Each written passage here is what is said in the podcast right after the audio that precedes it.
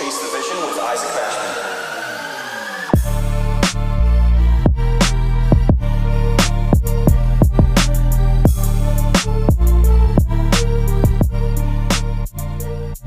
What is going on, everybody? Isaac Mashman here, and you are now listening to another episode of Chase the Vision with Isaac Mashman, the show that is all about helping you become a more capable individual through me sharing my experiences and knowledge in business, life, and personal growth and also bringing on amazing guests like the wonderful woman I have on today, Miss Dio Akinrinade of Wisdom. I'm super honored to be talking with her today and a little bit about Wisdom. It is a new social media audio or social audio application, and I had the honor of being one of the beta users and got on in the middle of September. And uh, I'm super honored to be having this conversation because this is an app that I was on for, you know, almost a month prior to its launch and then after its launch. And uh, I've spent literally, you know, dozens of hours on it, got business through it. And I'm like, man, Miss Dio, I want to have you on. So, Dio, how are you doing today? I am excellent, Isaac. How are you? I am phenomenal on cloud nine. Excited to be having this conversation with you. And uh, I want to go ahead and start before we dive into the nitty gritty of business and you know launching an application, developing a team, and all that other stuff. I want to talk about you. I want to I want to kind of redirect the conversation to your personal brand, to you know your childhood, to your early years, your professional career. And so, where did you grow up, and, and what was your childhood like? I grew up between uh, two cities, London, UK, and Lagos, Nigeria. So I had a multicultural childhood, which I feel very privileged to have had because I think it gives uh, like a duality of perspective. I am the oldest and I have uh, three younger siblings. So I think that also had me grow up with a sense of leadership because it was always instilled within me that I had a responsibility and I needed to set like a, a good example for you know my younger siblings. And so yeah, I mean overall I had uh, I had I had I had a great childhood. Um, I feel very very happy for it. Okay. And then were you like in a family of entrepreneurs or what, what did your parents do? Because what I've noticed is through conversation, a lot of people are oftentimes influenced in their professional life and their careers based off of that of their parents or the lack thereof. So, uh, my both of my parents, particularly my father, is an entrepreneur. I have never seen him working for anybody else. He's always had his own office, uh, woken up and done his own thing. However, he was always very vocal and encouraging that he wanted his children to have the experience of working for somebody else and having that discipline and that you know humility and he emphasized that that was a great thing to do. Um, and he would also tell us uh, go and get your training and get the discipline and get the humility by working for somebody else or perhaps within a corporation. But he also said that ultimately, if you really want growth and you really want success, you're going to need to do your own thing eventually. Okay, so with that perspective, that's interesting because a lot of times when you have an entrepreneurial parent or a grandparent, they're going to say, hey, start your own business. It doesn't make sense working for another person. But it, it, it's an interesting fact that he said it would actually be beneficial to work for somebody else. Now, what was the moment in your life that you knew you wanted to start a company? Because you, you did go into the professional career prior to kind of jumping feet first into entrepreneurship, correct? That's correct. So, my first degree, my undergrad degree, was in computer science. And from there, I was recruited into Accenture within a consulting service line as an IT management consultant. So I was delivering professional services, working primarily around financial transformation programs and analytics, and in essence, doing the whole consulting lifestyle, troubleshooting, projects, long hours, travel, and all of that. As I transitioned from project to project, I noticed a common theme, which was that the projects that I performed best and enjoyed the most were projects where I joined from the inception. So from, from the problem solving stage, where we were going into the client to do the current state analysis and understand the problem, then devise the strategy, then move into the delivery. I found that the projects which I did not enjoy as much were the projects where I was joining maybe 60% of the way through. So I maybe I would join at the testing phase.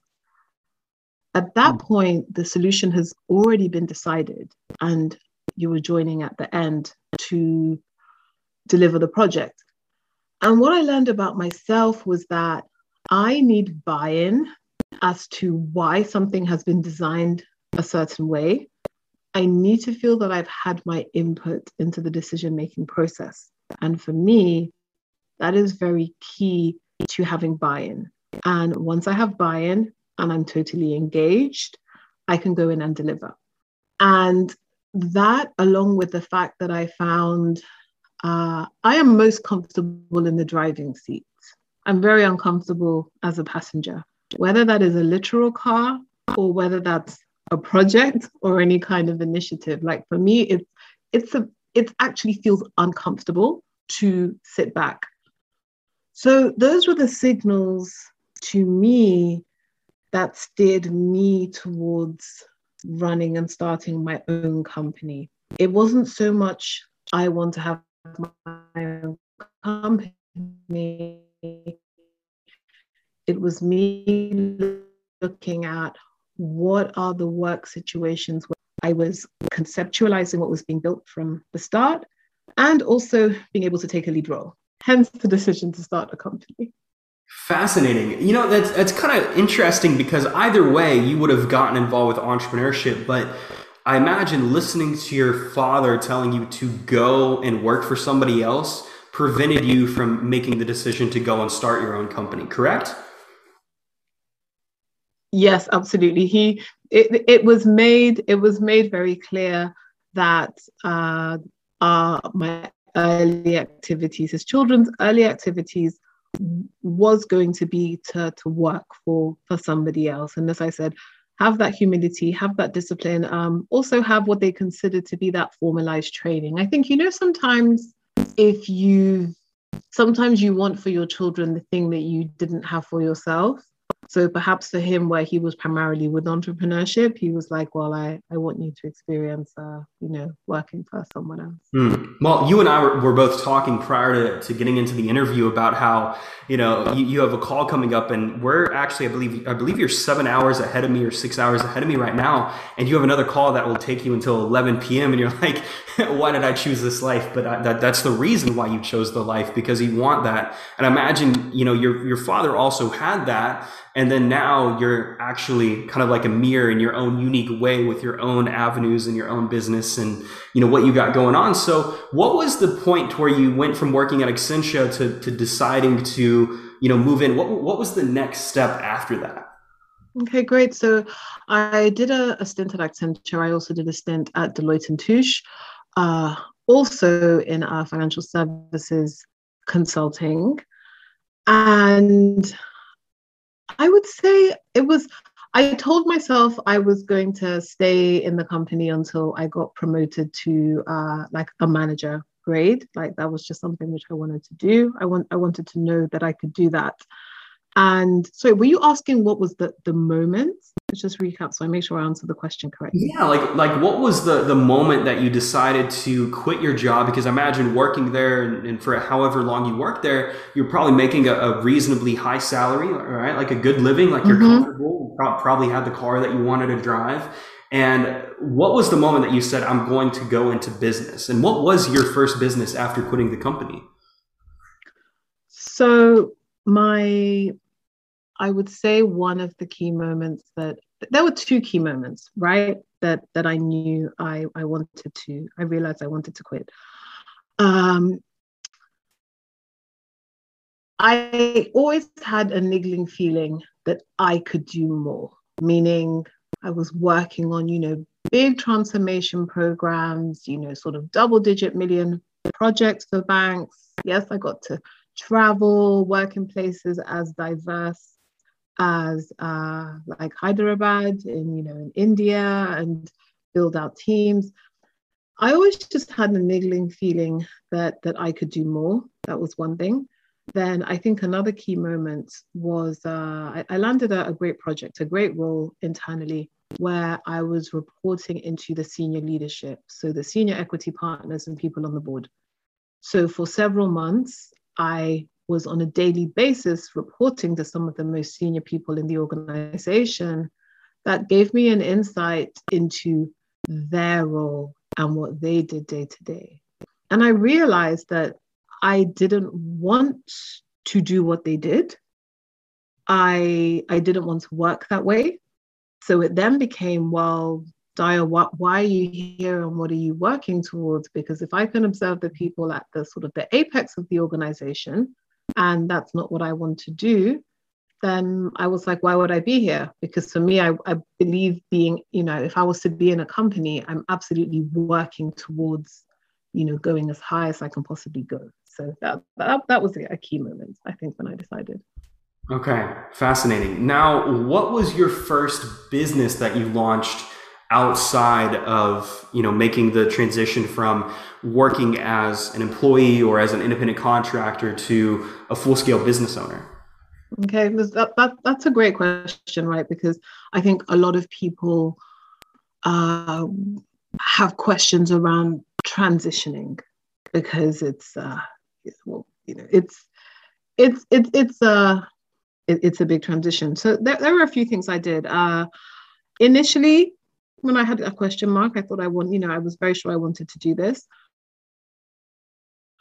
Or I I enrolled in a part-time MSc, uh, a part-time master's at University College London. Uh, it's a new-ish degree called technology entrepreneurship, and I said I want to do technology entrepreneurship this degree because I knew that I had learned a lot in depth about how to deliver enterprise technology. But that is very different to like startup and high growth technology. So initially, I said, I'm going to do this master's.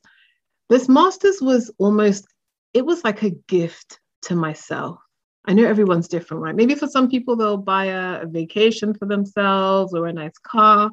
Like for me, saying I'm going to gift myself this month, like it was literally a gift. It was me choosing uh, something that I really wanted to study. And because the whole structure of the degree was like very practical, uh, you know, that that was um, that that was one thing I did, which helped me kind of ease, you know, my toe out.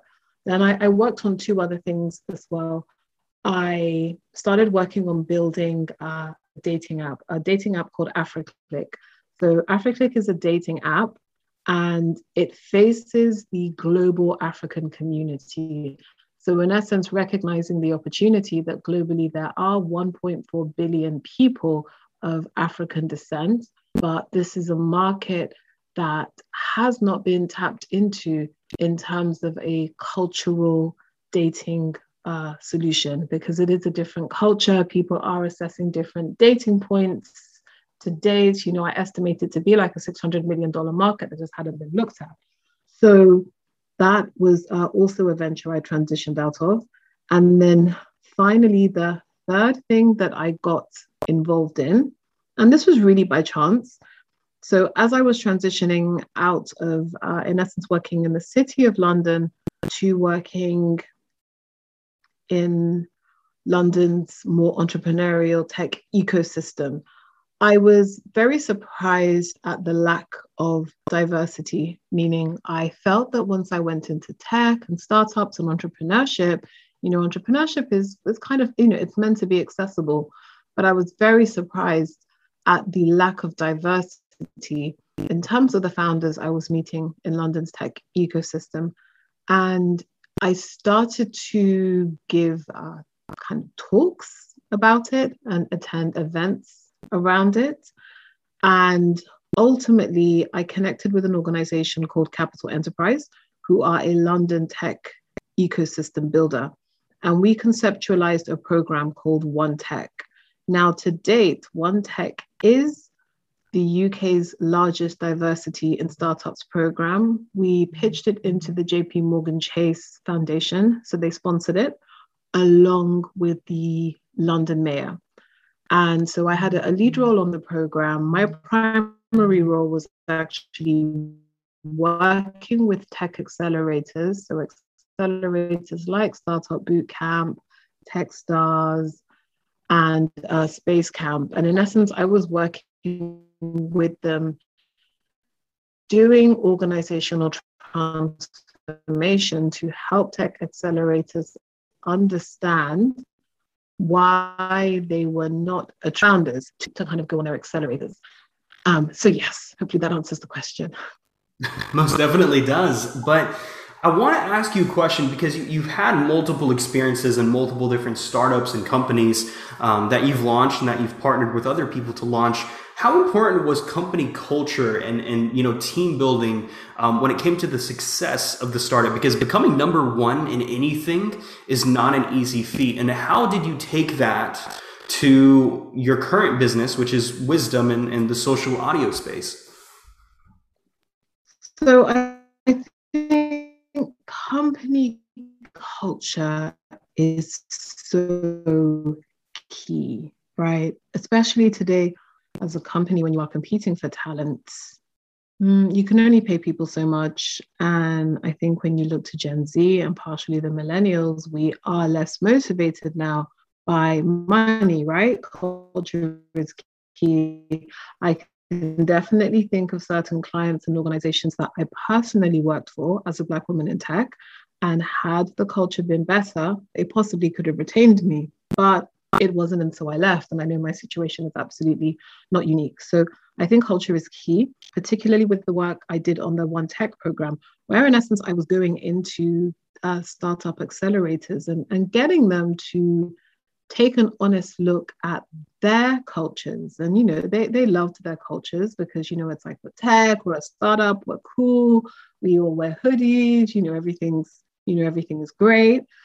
Um, but I think within tech and high growth tech and startups, there's often something which is known as a monoculture.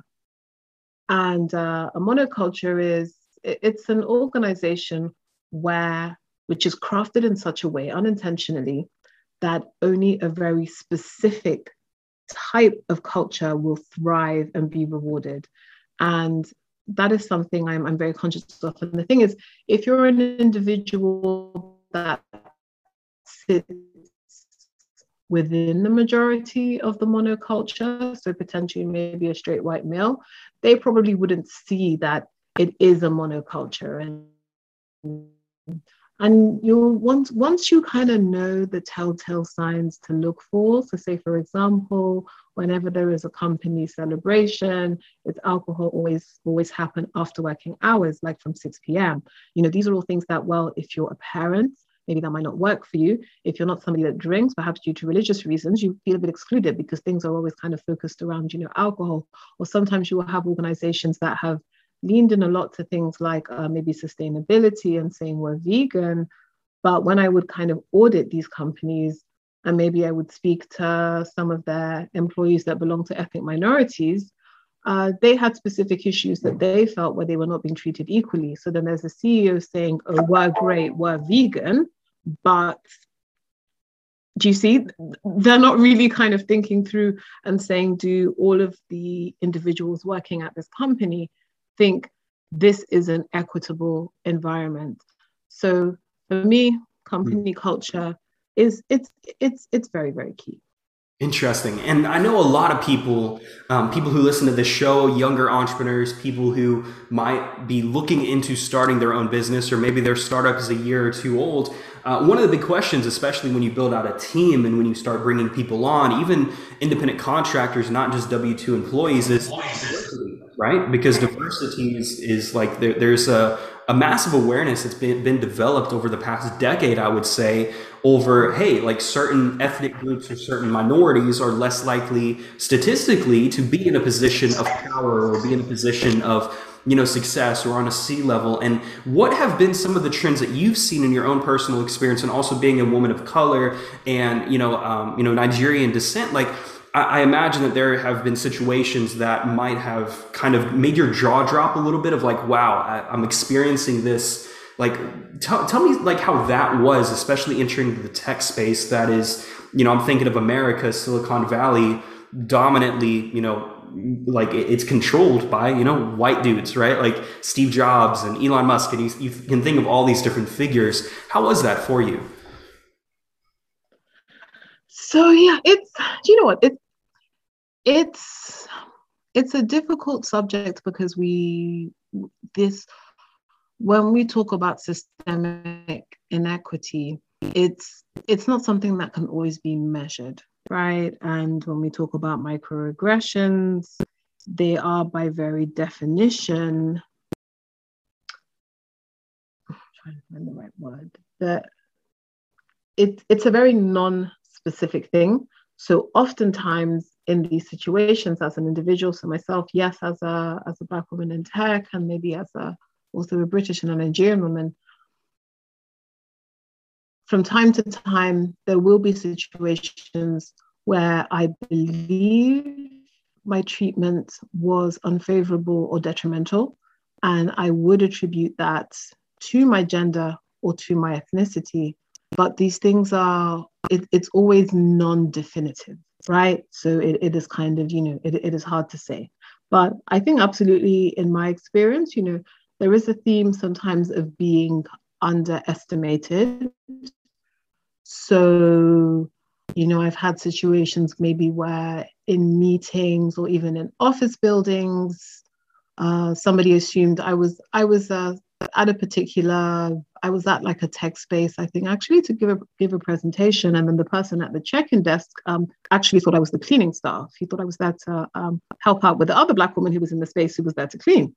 Um, and I can assure you, I was dressed not not like I wasn't in uniform or anything like that. Um, but he, when I arrived to check in, he looked at me and then he looked over my shoulder at somebody who was just entering the building, and he was like, "Oh, oh, you you must be with her." Um, and I was like, uh, no, no, I think she's here to clean and I'm here to give a presentation.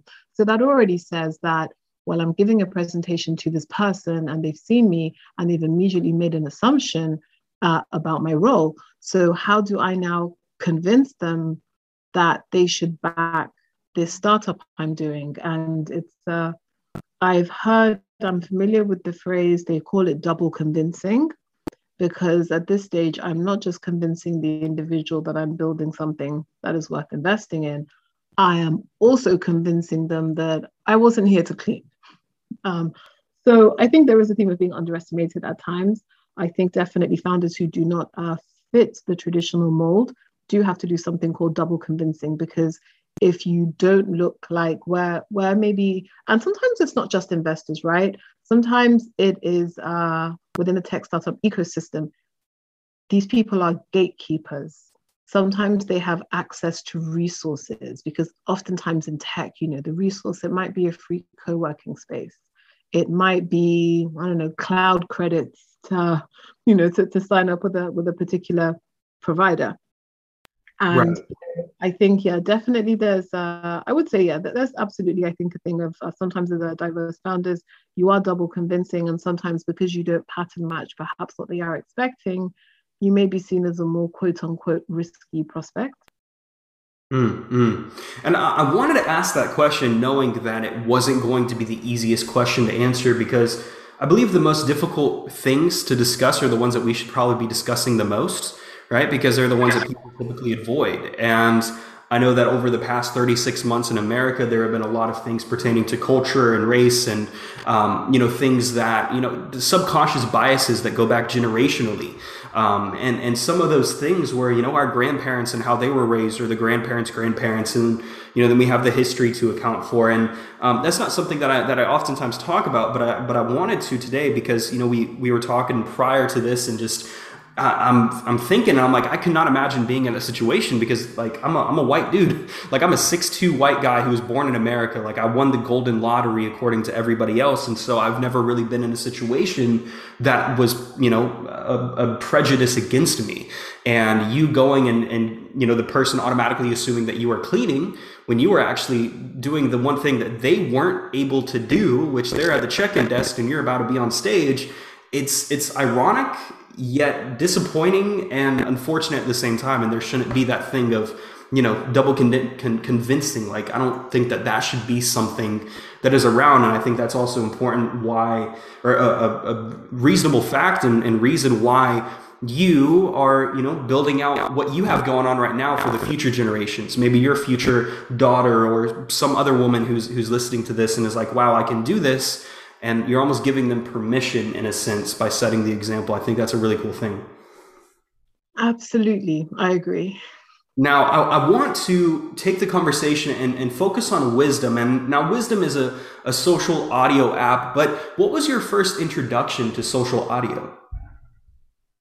My first introduction was Clubhouse, and I am typically not a social media person. Like, I'm not particularly big on Instagram or YouTube or Twitter or any of those things.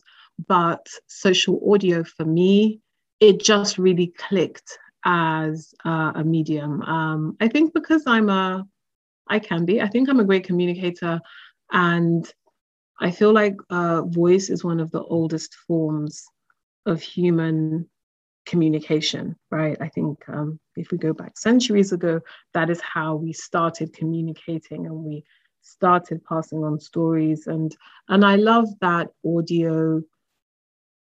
It removes the the superficial and the visual. You just focus on the voice. I think audio is more authentic. I think it helps people be vulnerable. Um, I, I really just think it, it, it's the best communication. I think as a lot of us have experienced a text because there isn't tone to accompany that. Absolutely, and there's a reason why this interview is audio only. Like we're not we're not doing the video. I think that that's kind of a, a direct correlation to, to wisdom being audio only. Now, you were on Clubhouse. Were you on Clubhouse like super early on when it was first getting launched, or after it hit momentum in in 2021? Uh, I would say super early, super early. Okay. Now, now, who introduced you to to wisdom? Like, or not to not to wisdom, but to Clubhouse? Like, what was the first introduction to that, and what was your initial response to? Because, like you mentioned, we're we're so caught up in the pictures and the videos and you know the looks and the superficial stuff um, I imagine that, that that first time that you logged on and, and jumped into a room was kind of a, a, shock to you, was it not? Yeah, ab- absolutely. And it was it was incidentally, it was somebody who I actually follow on Twitter. You know, we'd never we'd never met or spoken, but we would just exchange thoughts and ideas and seem to be in sync. And then one day she posted a link and I was hearing a buzz about something like Clubhouse. So yeah, I just clicked and downloaded and got in. I was like, I was like, wow, this. I said, you know, this this is great because I feel with social audio, with Instagram, it's about being uh, beautiful. I think with Twitter, it's about having hot takes and being the fastest person to get to that hot take. Whereas uh, Clubhouse is about talking and communicating with your voice. Very, very well said. So, you actually have another social audio app that isn't Wisdom that you were working on prior to launching this. What what was that? And then, are, is that something you're still actively building, or no? Oh wow, you do you do um, you do absolutely great great research. So, Shout is uh, absolutely still ongoing, and um, because of course we haven't we haven't talked much about Shout but Shout is, in essence, it's social audio rooms for friends to hang out with friends. The target demographic is uh, a, a, lot younger. Um, and yeah, absolutely. Uh, Shout is still uh, going, you know, that, that is still going on as well. And that's really testament to the fact that I do believe that social audio is the future. I think this is going to grow into a multi billion dollar category, and we are going to see so many use cases for social audio. And Shout is looking at the use case where perhaps, I don't know, if you're like 13 and maybe today you're hopping between Discord and iMessage and Snap, and you know, you're, you're kind of using different apps for different things. But why can't you have like a permanent room just with the audio like of your close friends that you can drop mm. into at any time? Yeah that, that makes sense. Now with wisdom you're in clubhouse you see the power of social audio you see the power of speaking uh, you build out a little bit of your audience and what were your next steps to saying, hey, I'm going to launch an app? Because doing running a startup in any field is difficult, but I don't think people understand just how difficult it is in the tech space because of how much saturation exists. And then you have the bugs, you have the coding, you have all these different things. Uh, what was that early process like? And, and what was the triggering point of, I'm going to name it wisdom, and this is what I'm going to do? So for me, because really my life's mission and a lot of my work has been around diversity in in tech right? And where i made previous reference to the the one tech program uh, which was a program which i had a lead role on role on as a, as a consultant right? And one tech was around saying how can we increase the diversity of startup founders in london and there were a number of work streams on the program. We shared a lot of data and we did a lot of analysis to try and work out that London is such a diverse city. Why is it that when we look at the people who are doing tech startups, that population is not as diverse?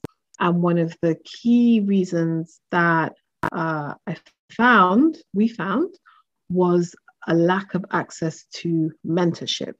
Because typically within the ideation when you're at the ideation stage of a startup and as the founder you found a problem you want to solve and and you need i find at the ideation stage what we found is that idea that problem needs to be validated and the best place to validate that problem is with somebody who would be a future purchaser, right? Especially, especially let's think B2B. If I think I have an idea for a particular industry, the best thing I could do is speak to somebody who could be a target purchaser in the future and say, hey, what is the problem that is keeping you up at night? Uh, and then he will be like, this is the problem. If anyone can build something to solve this problem, like, wh- where do I sign? Like, I'm interested.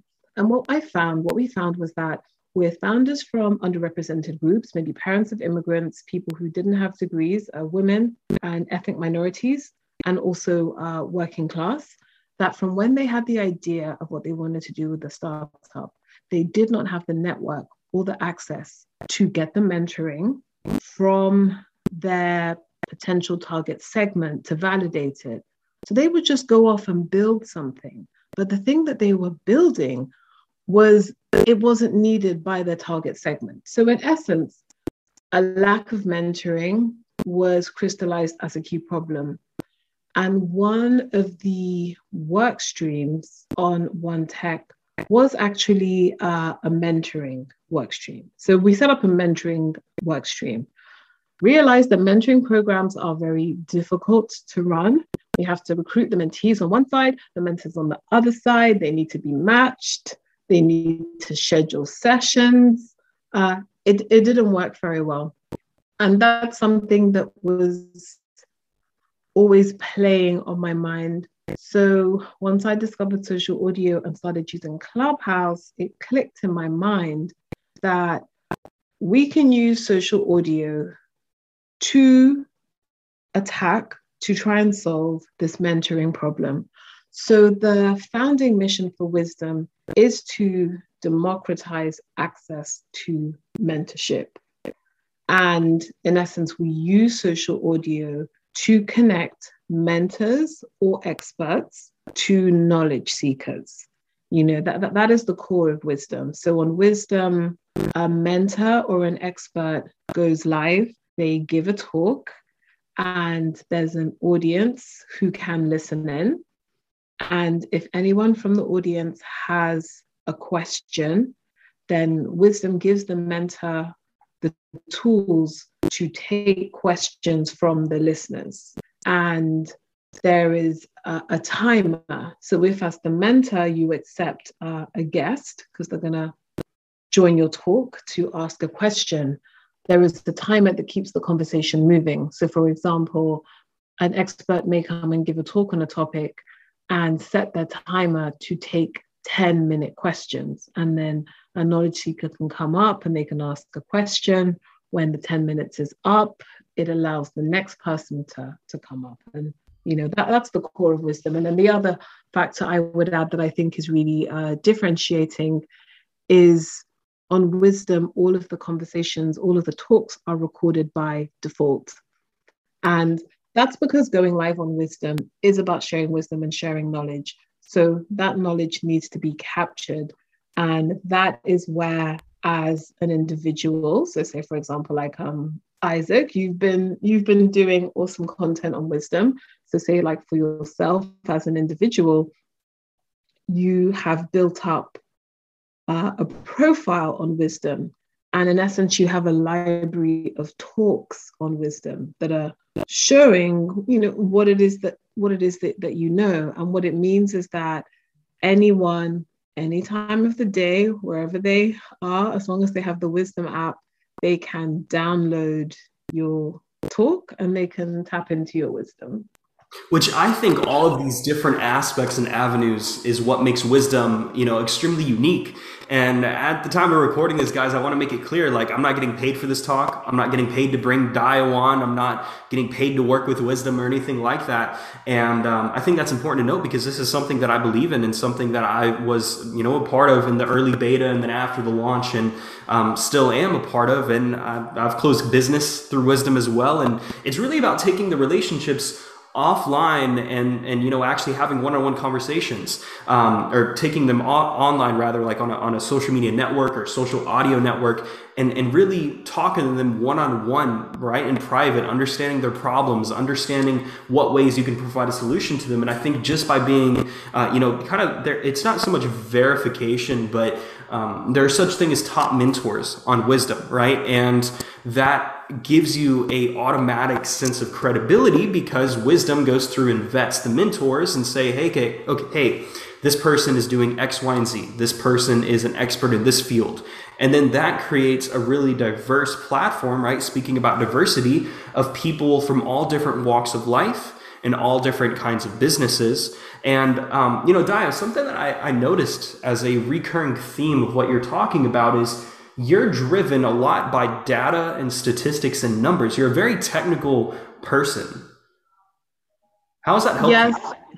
Um, no, yeah, I, I would say I would say that that was accurate, and I think that goes back to my degree, my computer science degree, where I got exposed to so many different aspects of computing, right? Like architect, computer architecture, networking, programming and and the area that I liked was uh, data and, and and and patterns. So I think yeah, I think that, that's very accurate. Mm-hmm. So, what does your your daily routine look like? Because I, know a lot of people that are running businesses. They're into personal development. They're into working out. Like, what what does the normal day look like for for Dayo? Okay, great. So yeah, it, it it on the good days, it does start with a, a workout or some exercise because the blood gets flowing and the oxygen, you know, the oxygen happens. And there, I mean, at least in my case, the, the day of a founder, it's varied. It, it it's varied. And actually for me, I love the variety something I also found out from having a variety of jobs and roles is uh, like I've never had a line role, a line role meaning, I don't know, if my role was sales and all I did every day was sales. As a consultant, no two days were the same. And absolutely as a founder, and my day can look, it can look so varied from interacting with the, the development team for the product Sometimes I'm preparing for interviews. So, something we do from time to time on Wisdom, of course, I love uh, interviewing people on Wisdom. And, you know, sometimes I interview ordinary people doing extraordinary things. And uh, sometimes I do, like, you know, I get the privilege of interviewing high profile people, very successful people. Uh, a great example is the uh, saxophonist, the musician uh, Kenny G, who I know is well, well known to Americans. Also, recently had a conversation with uh, Andre Dawson, who is a Major League Baseball Hall of Famer. He had a 12 year career and now moved on to own a funeral home in Florida. And then also, most recently, uh, the actor James Marsters, who is best known for his role playing uh, Spike on uh, Buffy the Vampire Slayer, and has also had roles on Smallville and Torchwood and you know things like that.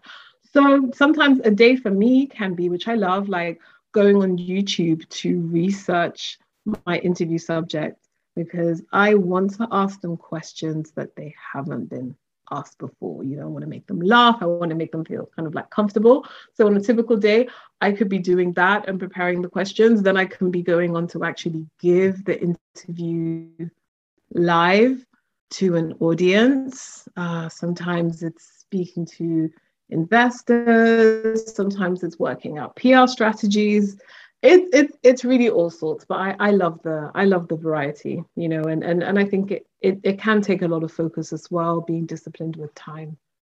Well i think if somebody's listening to this they're think they, they could be thinking wow that is chaotic. That there is a lot of chaos in that. And i think too that that is part of the reason why we do what we do because we love the chaos in a sense. In our odd, unique way, we appreciate the uncertainty of tomorrow because we don't know what it's going to bring.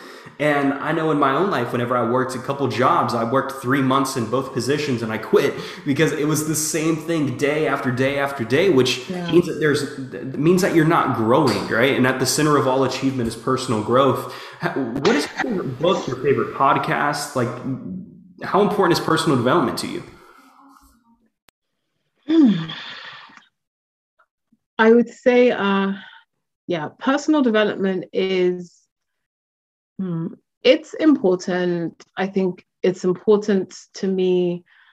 I think you know you just referenced the uncertainty earlier, and a big mindset shift that I've uh, made with entrepreneurship is embracing uncertainty, embracing the fact that I don't know what uh, next month, next six months, next year is going to look like and being comfortable with that. Um, and you know, I think that that that is one aspect.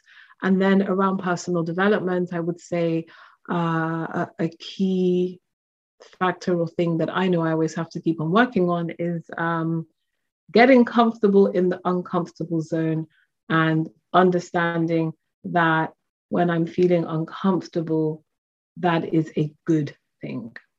Um, absolutely, absolutely. Almost always need to be feeling uncomfortable.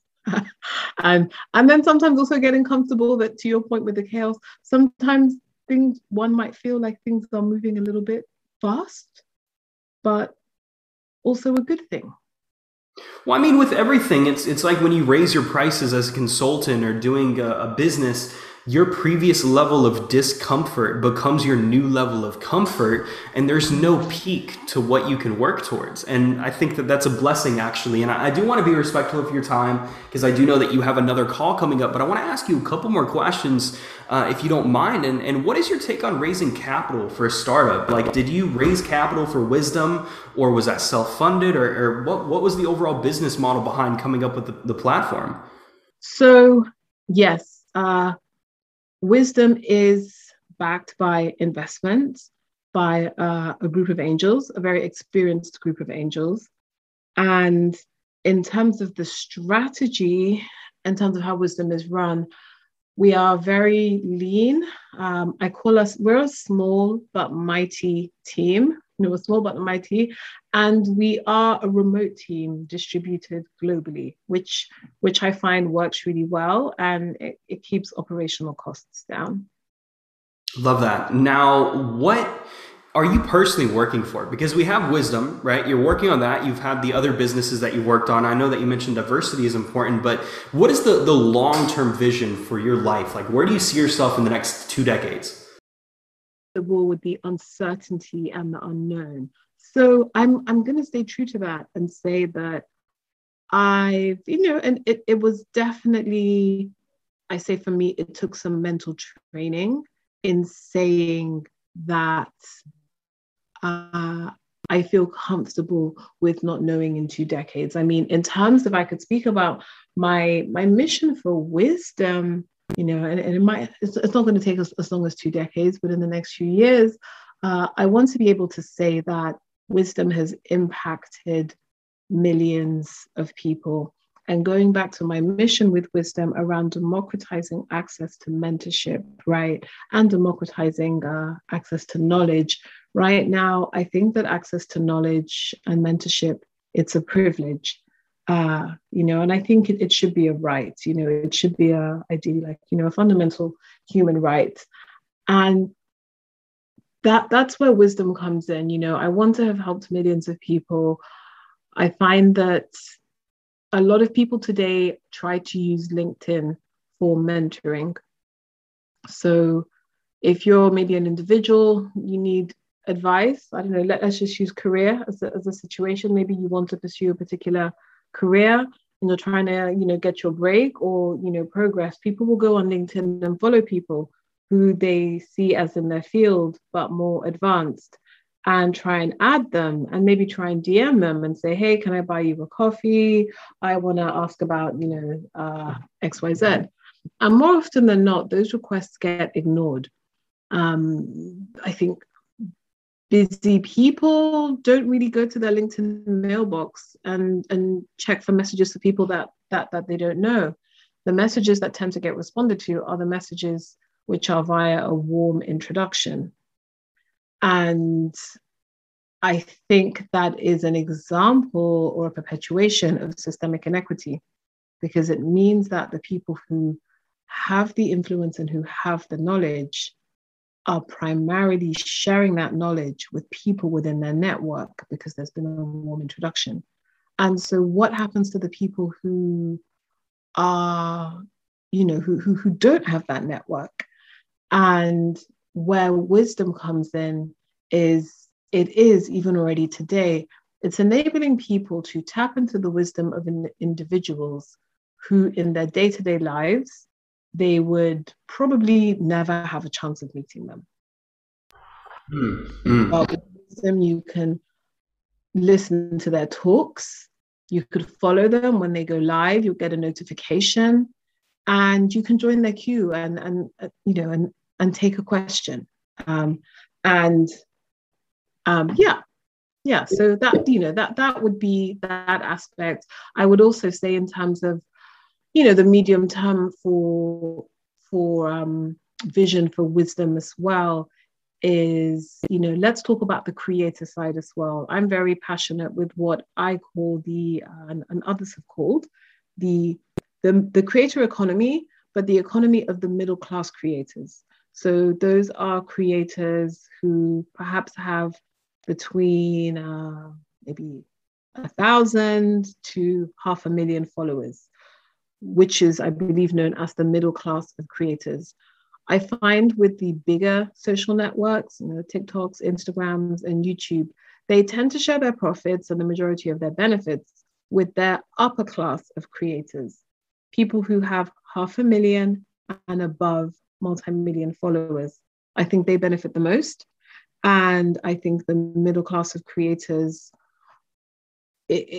are, I think they are just not a priority.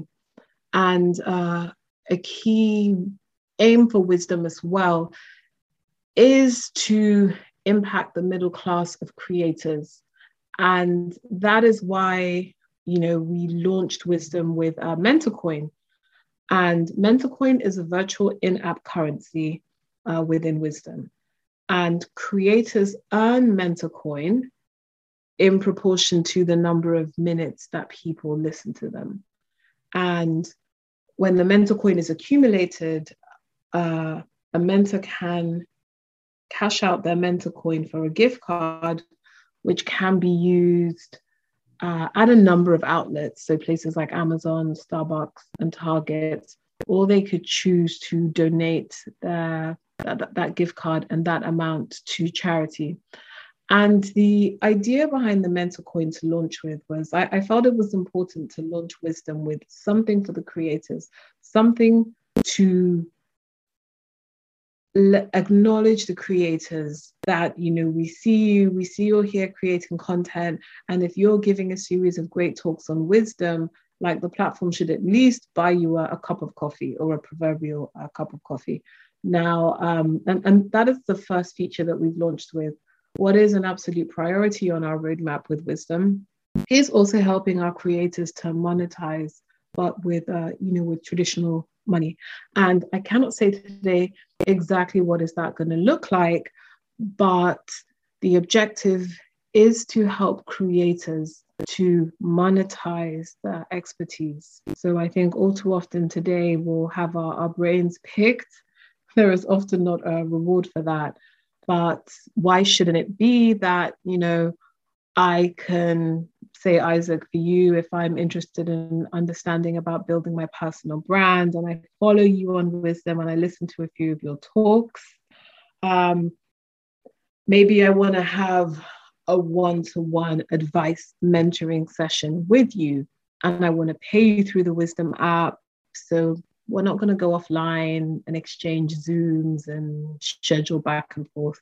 No, we're on Wisdom, it's audio let's get into a one-to-one private session now and you know let me tap into your wisdom. So i would say like th- those are the, the big priorities for wisdom. Man a ton to unpack but absolutely love everything that you mentioned too because it, it points to the uniqueness that wisdom has. And that was part of the reasons why i stuck with it. You know from the moment i got my first email saying hey we'd like you to be a top mentor up until actually getting onto the app, I, I, saw a bunch of different benefits. Right, I saw the mentor coin is yeah, okay, that's a way to monetize the audience. Cool, like okay, get a cup of coffee or get an Apple gift card or something like that. But where I saw the value was the one-on-one aspect and, and being able to touch, you know, maybe a hundred or a couple hundred people listening to one talk live directly and answering their questions, providing them with value, which also helps you build out your personal brand. And so, really, wisdom is a personal branding machine while also being a machine of value. And I'm, I'm super stoked to see, you know, what the future has in store. And, and where can people find you and where can people download wisdom? Yeah, and I just want to say before I go on to that, uh, Isaac, I think you've encapsulated it perfectly in terms of from a creative perspective, wisdom is about building out your personal um, brand of which audio should be, I, I, think audio should absolutely be a part now, um, a part of anyone's uh, personal brand. Um, and monetizing your, you know, your expertise. Um, and so, to your point, to anyone listening in, right now, wisdom is we're current. We are currently just on uh, iOS at the moment, but Android is being worked on and it is in the works. So you will currently find us in the Apple Store just go in and search for wisdom. We will absolutely come up. If anyone is interested in going to the website, we are at wisdom.audio. And on all social media channels, you will find us at uh, Join Wisdom. And those links are also on the website. And if anyone is interested to follow me personally, you will find me on uh, primarily Twitter and a little bit of Instagram. And my handle is uh, Dayo AKK. There we have it. And guys, you can also follow Dayo and myself on Wisdom and uh, you can find her at Dayo, D A Y O. And uh, it was hey, it was a pleasure having this conversation with you. I'm excited to see what Wisdom has in store and um, what opportunities exist to work together. And guys, if you're listening to this, make sure to go download the app. Make sure to go create a profile, hop on for a talk or two, and uh, connect with some people. I've already closed business through Wisdom myself, got some orders of the book, and uh, it, it, was you know worth every single minute that I spent on the platform. And and Dayo, thank you again for taking the time out of your busy schedule. Isaac, thank you so much for having me. I'm so glad we did this. And as you said, I'm I'm loving that this is a real unbiased testimonial in that you've already closed business through wisdom. Yes. You know, that, yeah. that that's amazing. It, it means already making a difference. Absolutely. I mean, hey, you made a difference in my own life through that. And uh, yeah, guys, you just got done listening to another episode of Chase the Vision with Isaac Mashman. This is episode 86 and I am getting back on track with episodes every Monday and episodes every single Friday with amazing entrepreneurs, business owners, creators like Miss Dayo. And without further ado, I will catch you later. And uh, make sure to leave a review, rate, review, and subscribe. Share this episode with a friend, not running a bunch of advertisements taking up your time. And until next time, much love.